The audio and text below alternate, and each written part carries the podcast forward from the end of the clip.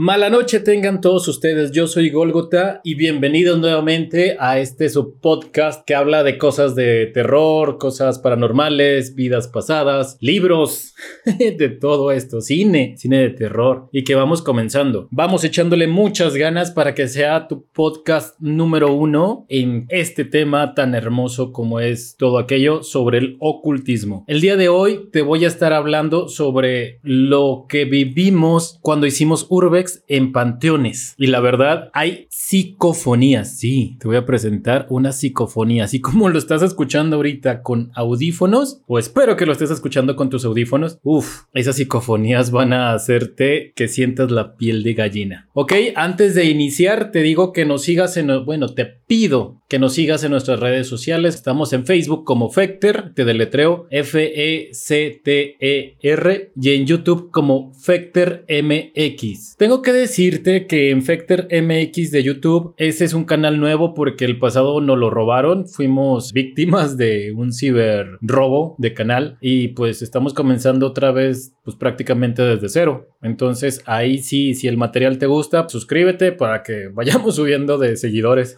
me da risa porque nunca me había gustado decir eso, pero bueno, algún día lo tenía que decir. Te voy a platicar de estas experiencias que tuvimos junto con el equipo de Fecter. Hemos hecho bastantes exploraciones y todavía seguimos haciendo exploraciones, por eso este episodio se llama Experiencias Paranormales 1. Y nada más te voy a estar platicando de lo que vivimos en el Panteón de Lerdo y en el Panteón de Gómez Palacio, el 1 y el 2, porque tenemos más experiencias en más visitas que hicimos en panteones de Torreón, el Panteón de León Guzmán, cuando fuimos a la Loma, a la hacienda de la Loma, cuando estuvimos en la casa de una persona que se suicidó. Wow, esa es una de las experiencias más intensas que hemos tenido, pero por eso lo voy a dividir en diferentes episodios.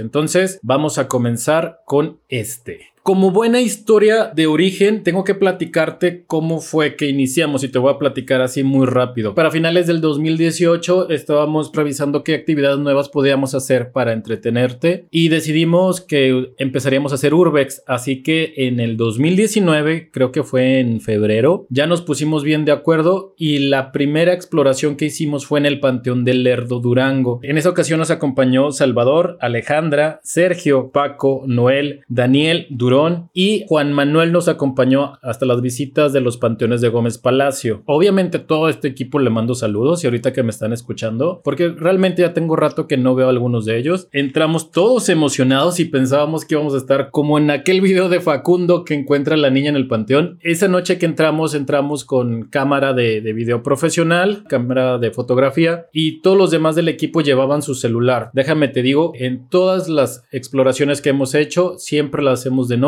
Por lo general andamos llegando al lugar como a las 11 de la noche. Obviamente ya dentro del lugar nos da la medianoche y brincamos a la 1, 2 de la mañana. Depende de la, de la exploración que hacemos. Entonces cada quien en su equipo, en el equipo lleva su lámpara. Esa noche que entramos todos, pues íbamos cada quien con el celular. Era la primera vez, íbamos emocionadísimos y ¿qué crees? No vimos nada. Así de plano. Cada vez que nos internábamos más en el panteón, íbamos obviamente con el nervio y con la emoción, pero poníamos atención y, volteábamos hacia todos lados para encontrar algo y no veíamos nada. Y no vimos nada. Nos poníamos atentos con los oídos para ver si escuchábamos a la llorona, escuchábamos un quejido, un alarido, algo y nada. Jamás escuchamos nada estando ahí. Cuando salimos yo iba decepcionado porque tenía mucho material de video y que yo en ese momento dije pues qué voy a hacer porque no pues no no encontramos nada. Qué triste. En esa misma noche que ya eran como la una pasadas, dos de la mañana aproximadamente, pues fuimos a los tacos a cenar y mientras estaban tomando nuestra orden, que ya éramos los últimos porque estaban recogiendo el, el lugar, empezamos a revisar los clips de video en un celular y cuando vemos uno se escucha la voz de un infante que dice papá. Yo casi quería brincar de la silla de emoción. Eh, los demás pues eran como que, ay güey, qué miedo porque se escuchó algo. Volvimos a regresar y pusimos más atención y sí se escuchaba la voz de un infante que decía papá. Entonces yo estaba contentísimo porque habíamos grabado la primer psicofonía real, o sea que nos tocaba a nosotros. Ya en edición, cuando empiezo a revisar todo el material con los audífonos y pues con el equipo realmente bien de edición, empiezo a encontrar muchísimo ruido, alaridos, llantos, frases completas. Ya fue mucho de contexto, ya te empecé a platicar algo. Y ahora sí te voy a dejar con la primer psicofonía que te voy a presentar esta noche. Aquí se escucha. Es más, no te voy a decir qué se escucha. Tú pone atención a ver qué le entiendes.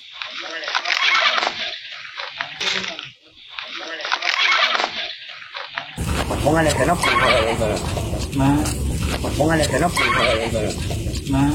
¿Sí le entendiste algo? Te platico. Esa psicofonía me gusta porque se escuchan dos cámaras. Yo le entiendo que dice salgan. Obviamente en cada cámara lo capta de una manera diferente por el volumen y por todo lo que tú quieras técnicamente, pero se escucha eso que dice que salgan. Voy a aclararte algo. Nosotros en ese momento y casi en todos los panteones nunca escuchamos nada. Las cámaras son las que registran los sonidos y bueno, no nos ha tocado realmente grabar algo, algún fantasma. Hasta el momento solamente sonido. Esta siguiente psicofonía yo estoy enamorado de esto que vas a escuchar porque es tan clarito lo que se escucha. Aparte de que es muy dramático realmente. Bueno, es que te quiero platicar, pero mejor te dejo la psicofonía para que tú pongas atención y a ver qué le entiendes tú. Escúchalo muy bien y si puedes, súbele el volumen. ¿De cuándo es esto? De 1919. Ya como un año venimos a grabar ¿De cuándo es esto? De 1919. Lo que yo alcanzo a entender es la voz de un infante que dice, ay mi cruz, vayan por ella. Te digo que esa fue la primera que yo escuché tan clarita que por eso estoy enamorado de esa psicofonía. Bueno, que también puedes entrar ahí en Facebook, lo tenemos en la página de Fecter, en la sección de videos, en la lista de Urbex. Se llama Psicofonías en Panteón del Lerdo. Ok, te platico. Nosotros estamos grabando y la cámara gira y toma a una tumba donde no se ve la cruz, o sea, se nota que está en la base, por así decirlo, o sea, me refiero a que arriba ya no está la cruz, o sea, la, quitaron o le pasó algo. Nosotros en ese momento no escuchamos nada, que mientras estamos paneando la tumba, el infante grita y dice, ay mi cruz, vayan por ella. Cuadra muy bien lo que se está diciendo en el momento que estamos grabando.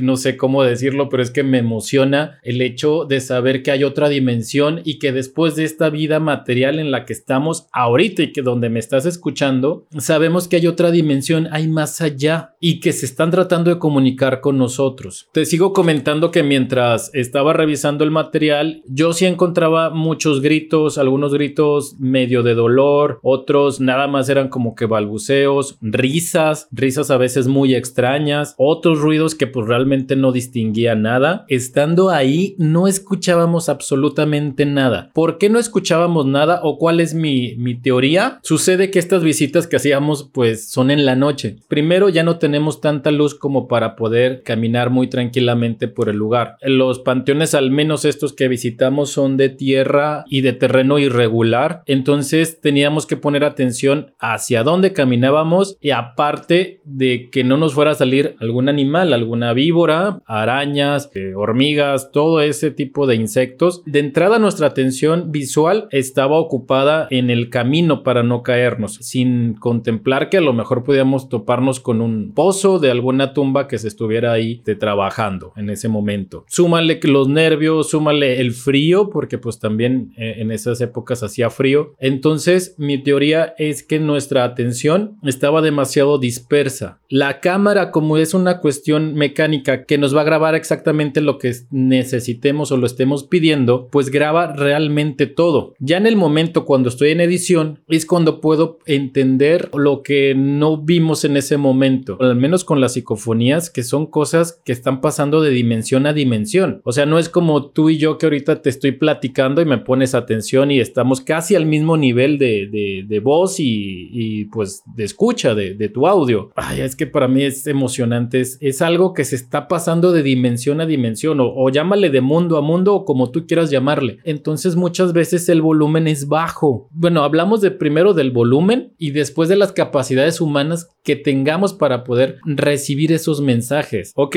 ya después de haberme explayado en, este tema o en esta teoría mía de por qué en ese momento no escuchamos nada, te dejo esta otra psicofonía a ver tú qué le entiendes. Esta es un poquito más graciosa. Lo que primero te puedo decir es que en video estamos grabando la tumba de un hombre que fue artista.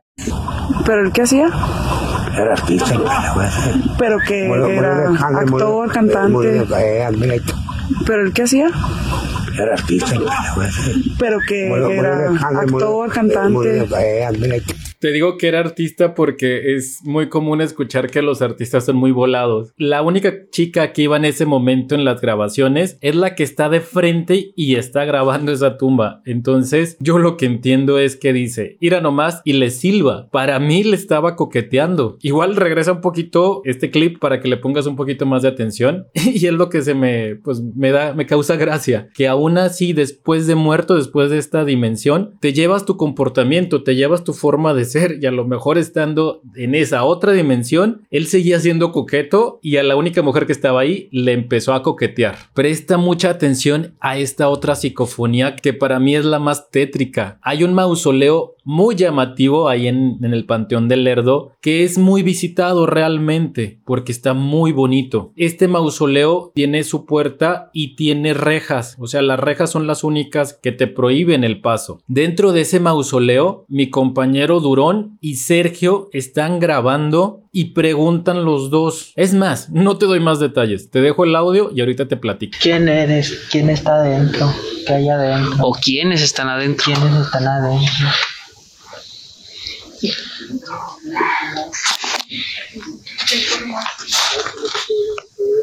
¿Quiénes están adentro? ¿Quiénes están adentro?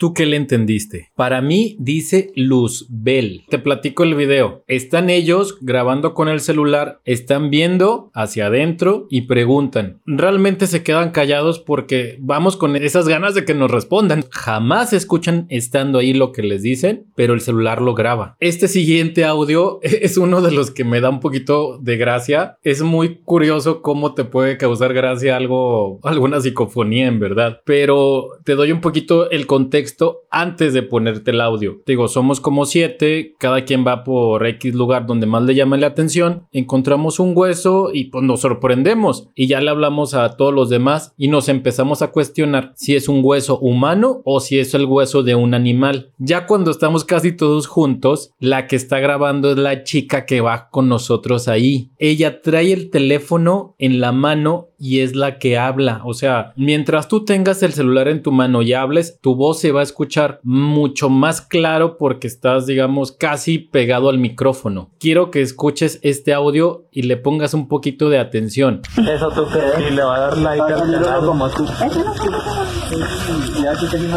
Y le va a dar like al como tú.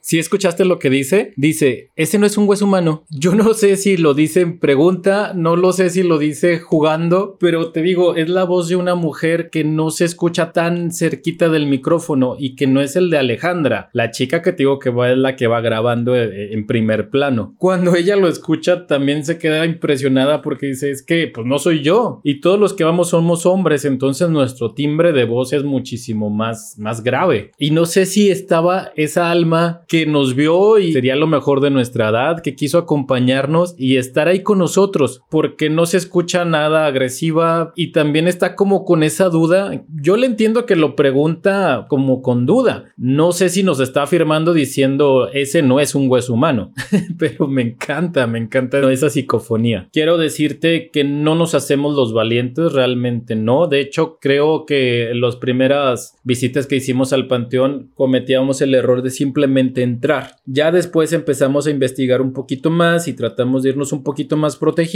pedir permiso a los seres que se encuentran en, en Campo Santo y al momento de salir también darles las gracias y decirles que ahí se queden. No te quiero animar a que te entres al panteón porque realmente hay energías que uno no conoce. De día pues ya es otra cosa, pero de noche nosotros sí fuimos para explorar, te digo, fue a lo mejor error de nuestro, encontramos estas psicofonías que te vuelvo a decir que son reales, no hemos modificado absolutamente nada. Ok, ahora sí voy a entrar a platicarte lo que es este segundo panteón, que viene siendo el panteón número uno de Gómez Palacio, que está en la colonia Morelos 2, que este panteón estaba muy, muy dañado, tenía la, la hierba mala crecida, bueno, se le conoce como hierba mala, pero digamos la hierba o, las flores silvestres estaban exageradamente crecidas. Te podría decir que casi el 70% de las tumbas estaban quebradas, estaban rotas. Había lunas que hasta parecía que estaban quemadas. Realmente te da mucha tristeza como ver este panteón porque a final de cuentas es la última morada del cuerpo y que esté en esas condiciones es muy lamentable. Que tengo que decirte un detalle. Juan Manuel nos explicó que el gobierno, o sea, no se va a encargar de cuidarte cada tumba, o sea, el panteón en general sí. Lo digo porque nosotros empezábamos a echarle la culpa al gobierno de por qué no cuidaba las tumbas. Lo que nos explica Juan Manuel, que es compañero nuestro de Fecter, que el gobierno te vende ese predio, te vende el terreno y es un terreno que va a estar en constante construcción. Entonces, ese terreno es tuyo, es como si fuera una casa. O sea, tú vas a comprar el terreno, tú vas a construir y depende de ti cómo vas a tener esa construcción. Te pongo un ejemplo muy claro. Tú en la casa en la que estás ahorita, si empieza a quebrarse la pared, si empieza a transminarse el agua cuando llueve, no vas a ir al gobierno de tu municipio a decirle, oiga, se me está cuarteando la pared, venga y arréglela y exigirle que te la arregle. No, eso va a correr por tu cuenta. Es lo mismo en un panteón. O sea, la tumba ya es de, pues, del dueño, de, la persona, no del gobierno. Y si se empieza a quebrajar, pues tiene que ir a protegerla, tiene que ir a, a mejorar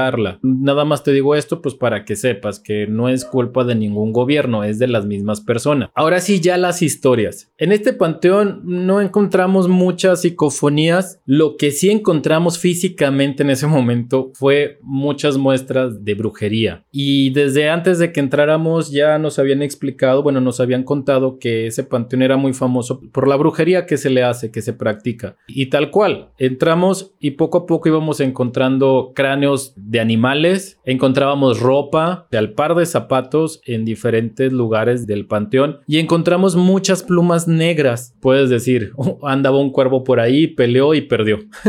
o un gato lo agarró y se lo comió y ahí dejó todas las plumas. Pero te digo, a veces era como que muy raro encontrar todas en un cierto lugar y de hecho donde las encontramos muy cerca de ahí vimos algunos símbolos hechos con yo me imagino que era cal porque era un polvo blanco que estaban ahí en el suelo. Y la prueba más fuerte fue que llegamos a un mausoleo que estaba abierto Obviamente nos emocionamos y, y, dijimos, vamos a entrar, obvio que vamos a entrar. Llegamos, vemos esa casita que te digo, ese mausoleo que está a nivel del piso normal. Y luego después a un ladito está unas escaleras que dan hacia abajo. Y bajamos por esas escaleras, digamos un nivel, realmente te, te da nervios esa sensación de estar abajo de la tierra del nivel normal y saber que en esas paredes que están a un lado tuyo están enterradas personas o bueno, cuerpos. Y tú ya estás, digamos, en el nivel de, de, esos muertos. O sea, sí, sí te causaba esa ansiedad y aparte un poquito la sensación de, claustrofobia porque es un lugar chico.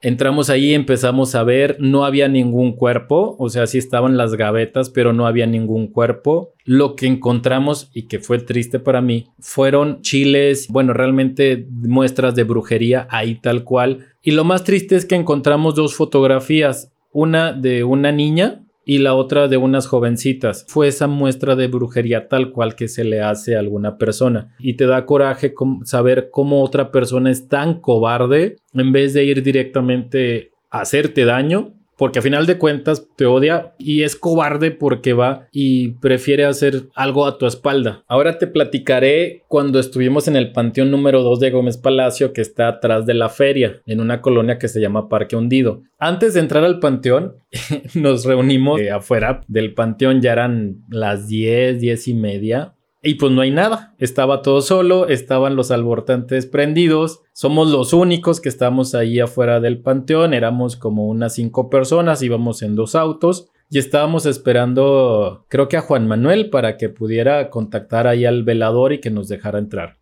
Y tal cual lo que te voy a platicar pareciera que lo estoy sacando de una película de terror, pero no. Y sucede que volteamos hacia un costado y como a una cuadra y media o dos cuadras de nosotros empieza a avanzar una persona cojeando que va hacia nosotros y va caminando muy despacio. Y nosotros pues nada más nos la quedamos viendo y así como que, ay, viene para acá. Sí, sí, parece que viene para acá, pero ¿qué tiene que hacer acá? Y no sacamos para nada nosotros el equipo. De hecho, lo estábamos medio revisando y dijimos, no, vamos a guardarlo de una vez. Y teníamos que esperar a que llegara la persona. Y eso fue lo más desesperante porque iba muy lento. Eh, entendíamos eso que iba a llegar con nosotros. Y sí, llegó y nos quiso sacar plática rápidamente entendimos que no estaba muy bien de sus facultades mentales. Su vestimenta pues sí te daba un poquito de pendiente y más a esas horas de la noche. Eh, no es por juzgar, pero traía su cuerpo tatuado y la cara tatuada también. Entonces era el perfecto asesino de la película de terror. De hecho, bromeábamos diciendo eso, o sea, es la escena perfecta. Yo trato junto con otros compañeros de platicar con él para quitarlo. Lo que nos empezaba a preguntar, le íbamos contestando, pero íbamos caminando fuera de con nosotros y lo seguíamos avanzando, seguíamos avanzando hasta que llegó el momento donde él se empieza a reír y tenía una risa muy característica, o sea, sí te causaba nervios la risa que tenía y traía una boina en ese momento. Él se quita la boina, estaba calvo, pero tenía el cráneo hundido, parecía el asesino perfecto en el momento perfecto y pues yo pues yo me reía porque sea lo que estábamos afrontando, o sea, lo que estamos haciendo en ese momento. Ya llegó un momento donde lo despedimos y se fue y él seguía caminando muy despacio porque traía lastimada la pierna. Empezamos a revisar nuestro equipo para grabar, volvemos a voltear y ya no estaba. Tampoco te diré que fue un fantasma, pero sí fue un momento muy, muy extraño el que vivimos ahí antes de entrar al panteón. Total, entramos al panteón y lo primero que vamos viendo es que hay muchas tumbas que no tenían nombre. Íbamos revisando y pues se nos empezó a hacer común ver eso. Después empezamos a ver tumbas que en vez del nombre completo tenían el apodo. De las que recuerdo decía el apá el pajarito. Seguíamos ahí investigando y luego veíamos tumbas donde estaban grafiteadas, no vandalizadas, sino un graffiti, pues digamos que en honor a, esa persona que había fallecido y tenían otras donde venía el nombre de, la pandilla que me imagino en la que estuvo cuando estuvo en vida. Seguimos ahí con nuestra exploración y poco a poco vamos encontrando tumbas que están rotas, ahora sí que vandalizadas. Mientras más nos íbamos internando, más íbamos viendo que estas tumbas se iban abriendo. Llegó al punto donde encontramos una tumba donde el féretro estaba abierto, pero ya no había huesos. Obviamente grabamos y todo eso. Seguimos internándonos y encontramos más datos similares. Y encontramos una tumba donde estaba abierta con el féretro abierto y encontramos huesos. Nosotros feliz de la vida vamos y, emocionados empezamos a grabar, empezamos a casi querer meternos. Obviamente no tocamos nada cuando entramos y, hacemos urbex y pues empezamos a grabar en los huesos porque es la primera vez que nos tocaba ver un hueso tal cual. O aquí pongo un paréntesis. Nosotros vamos a los panteones, y yo creo que tú también, y sabes que hay, que hay restos humanos. O sea, es algo lógico, pero están enterrados. No creo que sea lógico que tú vayas o, o que pienses que va a ser un panteón y, ah, me acabo de encontrar un brazo que estaba ahí aventado o, acabo de ver una pierna, el hueso de una pierna. No, o sea, todo está bajo tierra. Cuando lo ves fuera, pues es donde te sorprendes. O sea, sí, sí estaban vandalizando y estaban robando los cadáveres. Más adentro del panteón ya empezamos a ver que los féretros estaban aventados en la basura. Eran montones muy grandes de muchos féretros que estaban ahí podridos, que estaban en muy, muy, muy, mal estado. Sabemos que el alma pues ya no le importa, ya está en otra dimensión, pero en lo personal me, me da mucho, me molesta mucho que, esos féretros, o sea, se hayan maltratado que los hayan tratado así. Ok,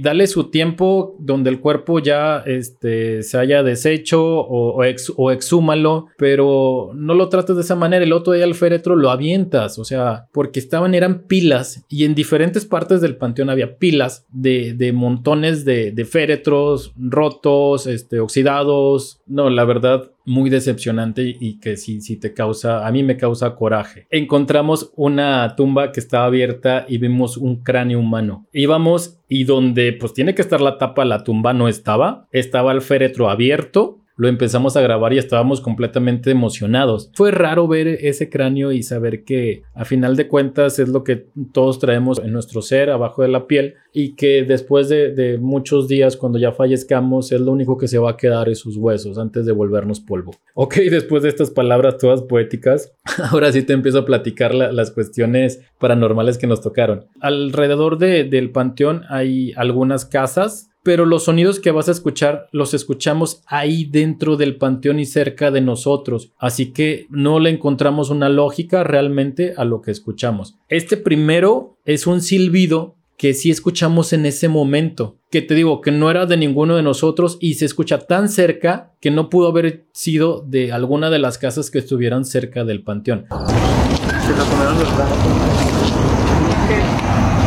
¿Un chiflido? ¿Qué sé yo? Sí, como un chiflido, ¿no? Parece que tú. No. De ese sí lo escuché también, pero ¿es de qué lado? Que chiflaron. Pues ya escuché que chiflaron, pero no sé si fue aquí o... Otro detalle muy extraño que nos pasó es que mientras estábamos ahí dentro se escucha el sonido de un celular y es muy raro porque digo se escucha ahí cerquita de con nosotros Obviamente ya empezamos a revisar y, preguntamos quién tenía esa, ese tono de llamada y nadie. Es algo muy raro, tal vez no será algo sobrenatural. Puede que alguien se le olvidó el teléfono y ahí lo dejó, pero, o sea, suena tantito y se apaga.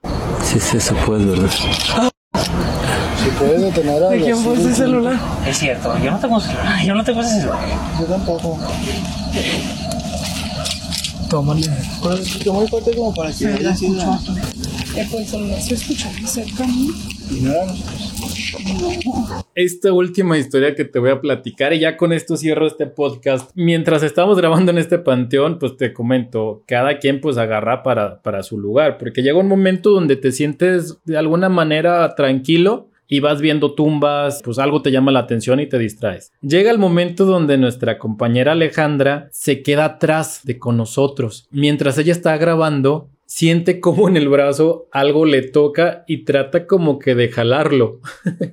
Ahorita te voy a dejar el audio donde ella pues obviamente se asusta y entra en un pequeño shock porque no nos puede explicar realmente qué es lo que sucede. Te vuelvo a recordar y no es tanto propaganda, sino porque que veas los videos y puedas entender un poquito más de lo que te estoy platicando, porque la verdad los videos están muy interesantes. Y más en este momento donde te digo que a Alejandra le, le tocan el brazo y como que le quieren jalar.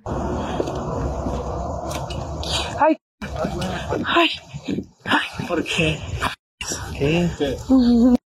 ¿Qué? Es que sentí así. Ah, ¿qué sentiste? ¿Qué sentiste? Es que sentía así. ¿Cómo no veo? O sea, sentía así. ¿Cuánto te toca? Sentía así, que me hicieron así en este brazo. ¿Pero dónde? ¿Aquí atrás? Ah, por aquí. Pues que tanta que sentí, o sea, como que me hicieron, o sea, como que me jalaron, ¿Ah, así. Haz de cuenta, o sea, como que me agarraron de, de esto y me, me hicieron para atrás. Me sentí bien feo. Es un shock emocional muy fuerte porque te vuelvo a recordar, es de noche en un panteón y que sientas que algo o alguien te toca el brazo o te quiere jalar, olvídate. Es una sensación que yo creo que nadie quiere sentir. Es muy intenso. Ok, hasta aquí fueron las historias que te platico de estos tres panteones y espero que te hayan gustado. Es que vuelvo a decirte que son reales. Te voy a dejar algo para que te pongas a pensar. Como te decía, son seres que están en otra dimensión y tratan de comunicarse con nosotros. La verdad que gracias a la tecnología y gracias a las cámaras y celulares que pueden grabar y, captar más que nosotros como humanos y no tanto porque, o sea, las máquinas sean mejores que el humano, sino que tienen una atención o tienen un solo trabajo y lo desempeñan tal cual. Pero te decía que te quiero dejar pensando y asustarte un poquito más son esos seres que están en otras dimensiones que quieren contactarse contigo. Entonces, en este momento donde tú estés escuchando este episodio, si estás en el baño, si estás en el trabajo, si vas en el carro, esa otra dimensión está pasando en este preciso momento donde tú estás y hay otro ser que está a un lado tuyo mientras me estás escuchando. Hay otro ser que te está viendo mientras me estás escuchando. Entonces, esa sensación que tienes en la espalda, donde empiezas a sentir la espalda pesada y los pelos empiezan a poner de punta, es porque algo o alguien te está viendo. Ha sido todo por este episodio y como siempre te digo, que siga la mala noche.